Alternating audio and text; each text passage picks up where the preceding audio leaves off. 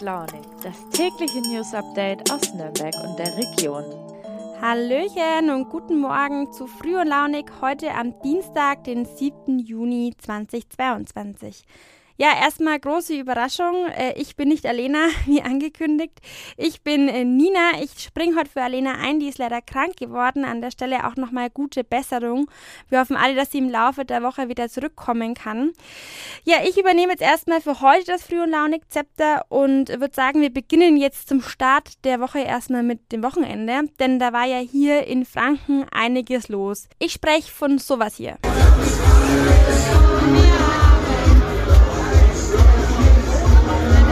Vielleicht habt ihr mich sogar mitsingen hören. Das war am Erlanger Berg am Wochenende. Der läuft schon seit Donnerstag und das erste Mal seit zwei Jahren wieder. Ähm, ich fand, die Stimmung war sehr gut vor Ort. Ich war allerdings auch nur zum Singen und Ringen da. Ähm, zum Arbeiten äh, war meine Kollegin Nina vor Ort.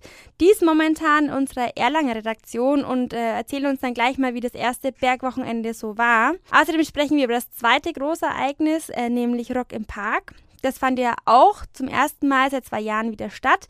Und meine Kollegin Isabella Fischer war da vor Ort, ähm, hat natürlich auch eine kleine Bilanz für euch und eine ganz süße Liebesgeschichte hat die auch noch aufgetan. Ja, ansonsten äh, Themen, über die wir auch noch sprechen müssen, ist das 9-Euro-Ticket. Ähm, das gibt es ja seit letzter Woche und äh, es gibt da tatsächlich Probleme, auf die sich VGN-Abonnentinnen einstellen äh, müssen. Und zuletzt äh, wird noch gespielt und gebacken. Wo und warum, das erzähle ich euch gleich.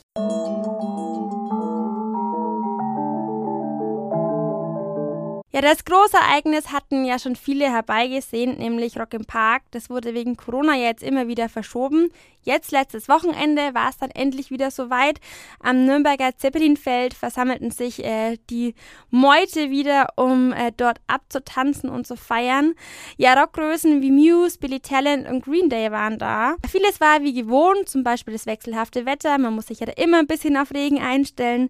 Anderes war aber auch ganz neu, zum Beispiel die Sache mit den Kartenzahlungen. Auszahlungen. Meine Kollegin Isabella Fischer war vor Ort und hat sich mal auf dem Festivalgelände umgesehen. Erzähl mal, Isa, wie war denn so die Stimmung? Hi Nina. Ja, also ich war wirklich gespannt, wie es denn so sein wird, nach dieser langen Corona-Pause wieder auf einem Festival zu sein mit diesen ganzen Menschen.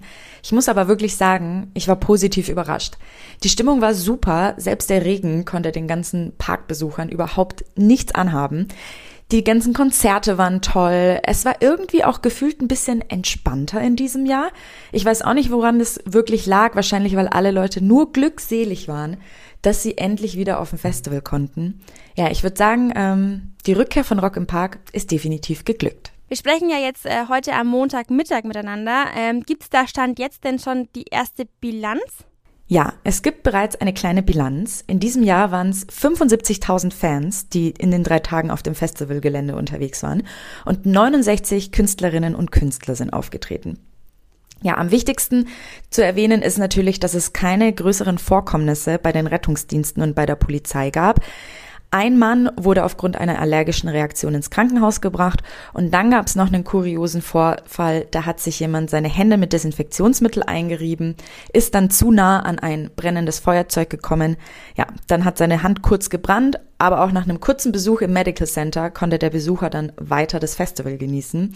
Polizei, Rettungsdienste und Behörden ziehen ein gutes Fazit. Auch der Veranstalter ist sehr zufrieden, wie es lief.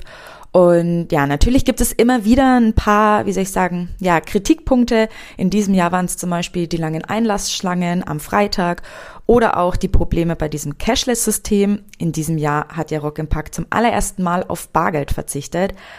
Ja, hier und da hat's gehakt, aber bei einem Festival in dieser Größenordnung muss man, finde ich, auch damit rechnen. Ich war ja dieses Jahr nicht auf Rock im Park, habe aber natürlich den Live-Ticker auf Nordbayern und die verschiedenen Berichte auf nn.de verfolgt. Eine Geschichte von dir hat mir besonders gefallen, nämlich die von der Hochzeit. Erzähl mal. Ja, da hast du recht. Das ist auch wirklich mit Abstand meine absolute Lieblingsgeschichte während dieser drei Tage. Und zwar habe ich am Samstagmorgen zum, ja, Feierbierchen Franz und Monika Steiger aus Ampfing getroffen. Und zwar, die, denn ihre Geschichte ist wirklich total verrückt. Die haben sich 2007 beim Billy Talent Konzert bei Rock im Park kennengelernt. Beide haben gesagt, dass sie nicht mehr so ganz nüchtern waren, als sie aufeinander getroffen sind. Und auch so wirklich Liebe auf den ersten Blick war das auch gar nicht. Monika hat mir erzählt, dass sie die Sonnenbrille von Franz so hässlich fand, dass sie ihn daraufhin angesprochen hat. Dann haben sie ein Bier miteinander getrunken, Nummern ausgetauscht. Daran konnte sich Monika auch nicht mehr wirklich erinnern. Ja, und dann sind sie getrennte Wege gegangen.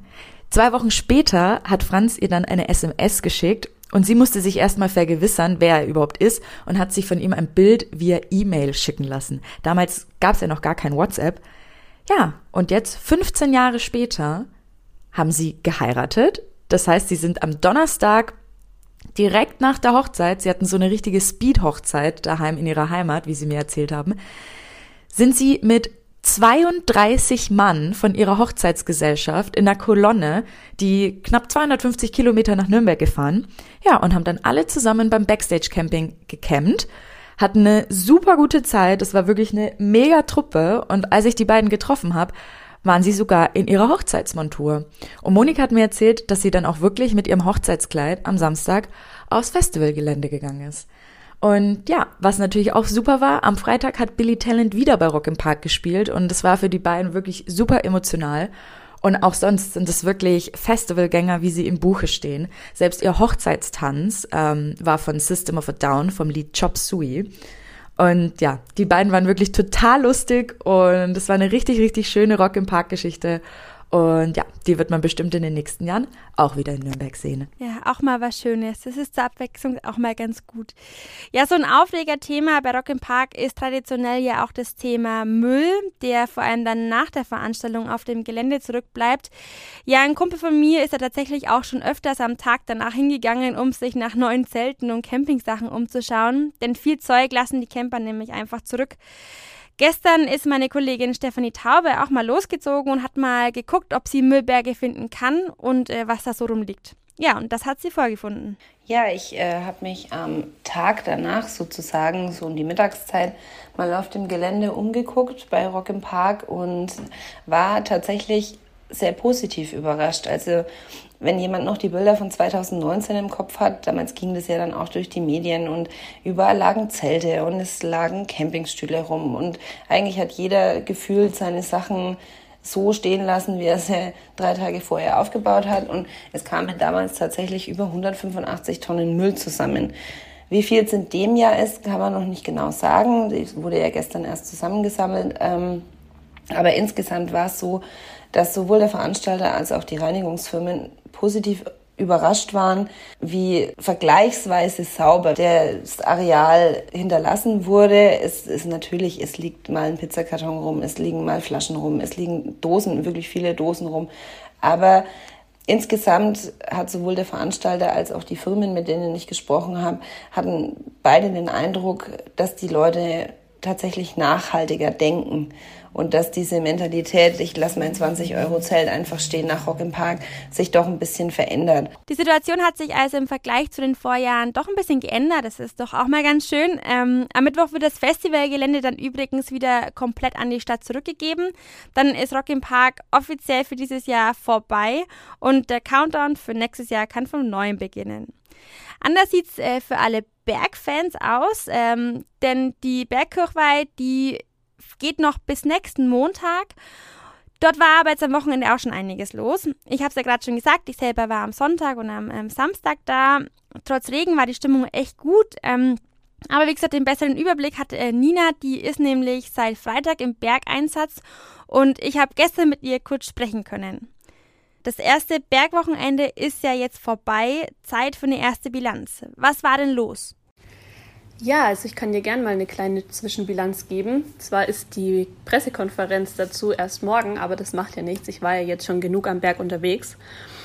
Also die Polizei sagt vor allem auch, dass es weitestgehend friedlich war. Klar gab es auch so ein paar Vorfälle wie Körperverletzung oder sexuelle Belästigung.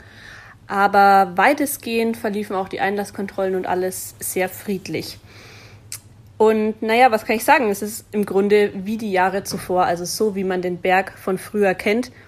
Egal bei welchem Wetter, es ist die Hölle los. Die Leute lieben den Berg und man merkt einfach so, dass sie so erleichtert sind und froh sind, endlich wieder feiern zu können. Was war denn bisher dein Highlight und auf was können wir uns denn noch freuen? Ja, ich würde sagen, das, was ich gerade genannt habe, ist auch so ein bisschen mein Highlight des letzten Wochenendes, weil man einfach so viel Lebensfreude am Berg spürt, so viel gute Stimmung und überall man diese Erleichterung merkt, endlich wieder frei zu sein, feiern zu können und das Leben zu genießen. Was ich aber auch sagen muss, was ich echt cool finde, ist die neue Kitzmann Talstation, wo früher das Schächtners Festzelt stand, was ja schon so eine Institution am Berg war.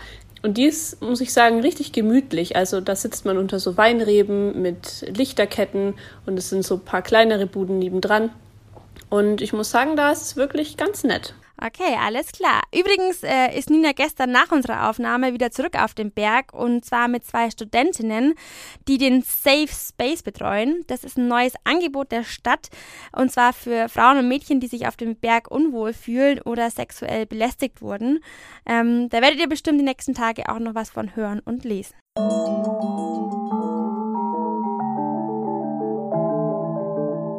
Für Aufregung sorgt ja seit einiger Zeit das neue 9-Euro-Ticket. An diesem Wochenende hat es tatsächlich schon einiges an Bahnchaos gegeben. Unabhängig davon war natürlich auch das Bahnunglück bei Garmisch-Partenkirchen ein Riesenthema.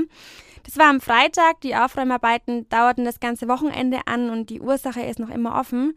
Zum Thema Bahnchaos kann ich aus erster Hand berichten. Ich war nämlich letzte Woche gemeinsam mit einer Gruppe Volontierender aus der Region in Brüssel von dort wollten wir am Freitag nach Hause fahren. Nicht mit dem 9-Euro-Ticket, sondern mit einem normalen ICE.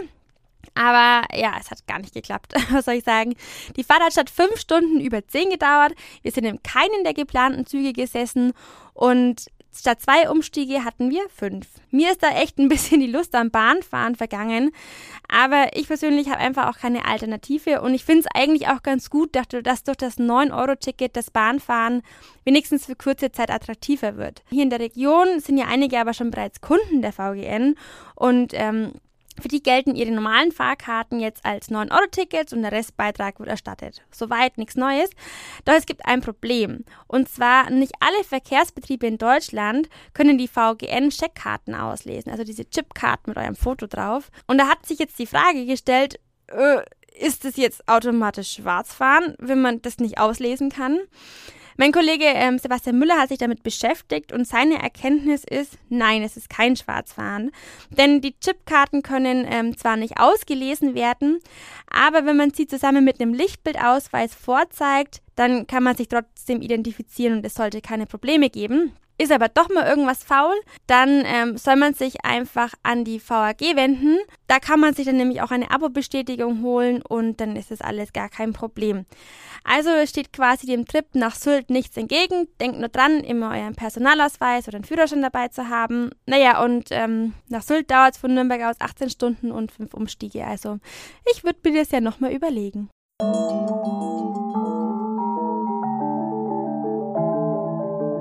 Zuletzt habe ich noch zwei Aufrufe vom Wochenende für euch, ähm, die ich mir gerne weitergeben möchte, weil ich es irgendwie ganz witzig fand. Zum einen werden wieder Komparsen gesucht und zwar für den nächsten Frankentatort. Gedreht wird dieses Mal in Ansbach und Umgebung. Zu vergeben sind äh, etwa Rollen wie Clubbesucher und Kirchgänger. Also dementsprechend sind von äh, ganz jung bis ganz alt auch Leute gesucht. Die Filmcrew, die das Ganze macht, heißt X-Filme Creative Pool GmbH und die beginnt schon Ende des Monats mit den Dreharbeiten. Äh, ja, mitmachen darf jeder, der über 14 Jahre alt ist, einfach da mal auf die Seite gehen und bewerben. Ja, und wer weniger Lust auf Schauspielern hat, aber gerne Zeit in der Küche verbringt, der kann Kuchenbäcker fürs Herzogenauracher Altstadtfest werden. Das findet am Wochenende vom 17. bis 19. Juni statt und ähm, da organisiert der katholische Frauenbund ähm, traditionell ein Altstadtfestcafé.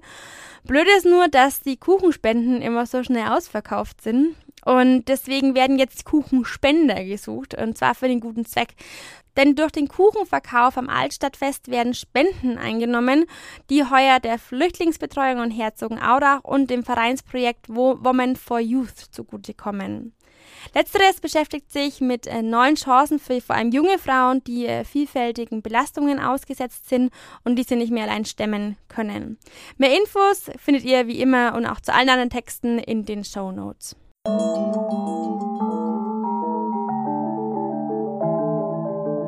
Ja, jede Menge Wochenende in der heutigen Folge. Jetzt wird's aber tatsächlich wieder Zeit für so ein bisschen Alltag. Ähm, also für all diejenigen, die keinen Urlaub haben. Für mich geht's heute wieder in unsere Weißenburger Außenredaktion. Soweit ich das mitbekommen habe, war da irgendwas von Erdbeerpflücken auf dem Selbstbedienungsfeld geplant. Das ähm, klingt auf jeden Fall schon mal nicht schlecht. Mal gucken, ob Alina morgen wieder fit ist. Ansonsten wird euch jemand anders hier in der Früh begrüßen. Wer? Das wird wieder eine Überraschung werden. Jetzt erstmal einen schönen Dienstag und bis bald. Tschüss.